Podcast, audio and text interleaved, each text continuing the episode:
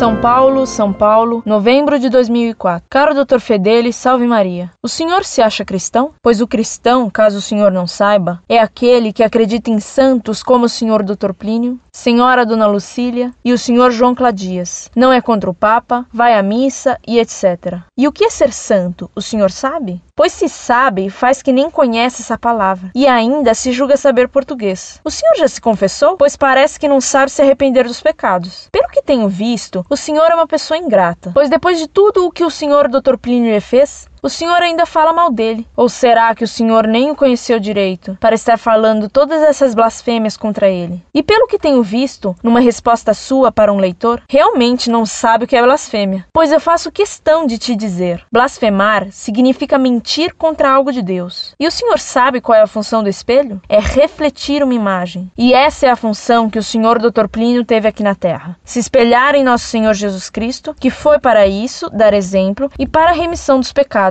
Agora ouça essa verdade. Tu não és cristão, tu és protestante. Em Plínio et Lucília. Observe. Se quiser saber por que te julgo protestante, me mande uma resposta, pois responderei com muito gosto.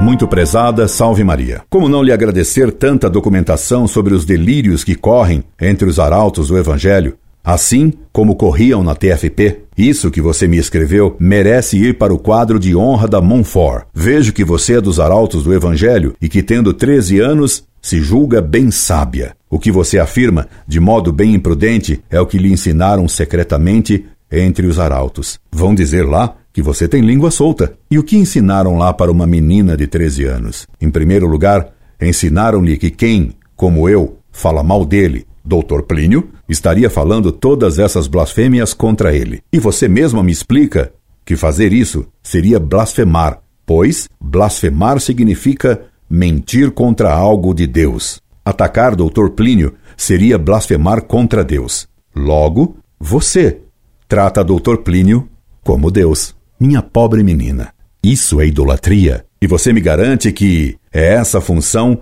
que o senhor Doutor Plínio teve aqui, na Terra, se espelhar em nosso Senhor Jesus Cristo, que foi para isso dar exemplo e para a remissão dos pecados.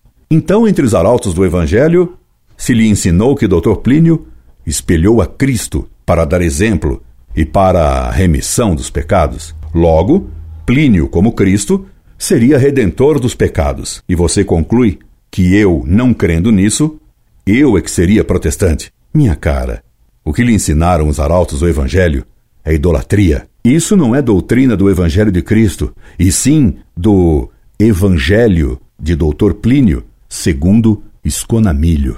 Escreva-me mais, revelando outras loucuras desse Evangelho que não é o de Cristo e que se ensina lá dentro. Mas lembro-lhe que São Paulo escreveu e ensinou que, se alguém ensinar um Evangelho diferente do que vos temos anunciado, isto é, diferente que o Evangelho de Cristo, anatema sit. Incorde, Jesus Semper, Orlando Fedeli.